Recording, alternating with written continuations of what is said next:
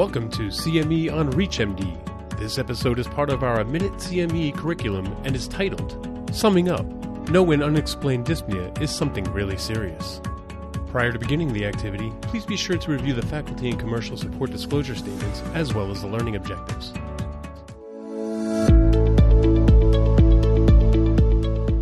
Summing up, know when unexplained dyspnea is something really serious. Where's the air? The importance of explaining the unexplained dyspnea. Patients may develop dyspnea from many, many, many causes that can be part of their lungs, heart, or their systemic disease. But the importance of uncovering the cause of dyspnea cannot be understated.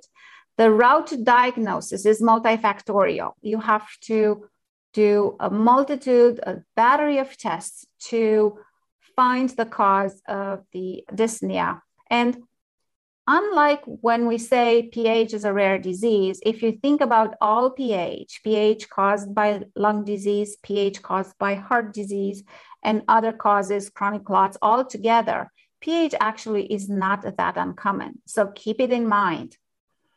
Now, the key event is developing an index of suspicion for pulmonary hypertension.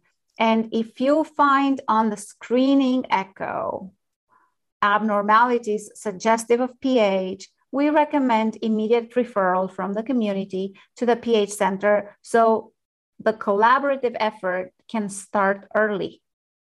Certain diagnostic tools form essential components to constructing the suspicion that PH is at the root cause of dyspnea, and those include imaging and assessment of the heart, as well as assessment of the lung function and structure.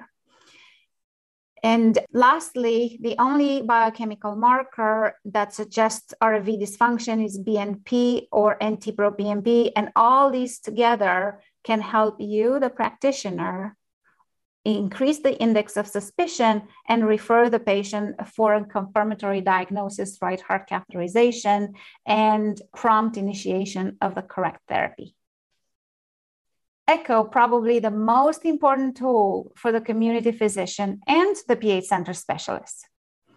The echo imaging must gather good structural pictures. So it's very important to get a good look at the right ventricle, right atrium. But again, they are estimates.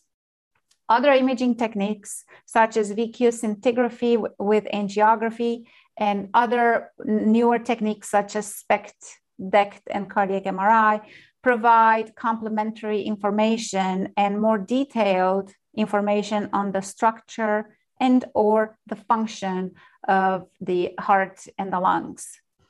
The confirmation of PH must be accomplished by the right heart catheterization and the interpretation of data and eventual management of the patient becomes a shared process between the PH center and the referring physician. So, very important to establish a collaboration with a center near you so you can refer these patients in a timely manner. That sums up our discussion today. I thank you for joining me, and I hope the information provided was important and valuable. Thank you.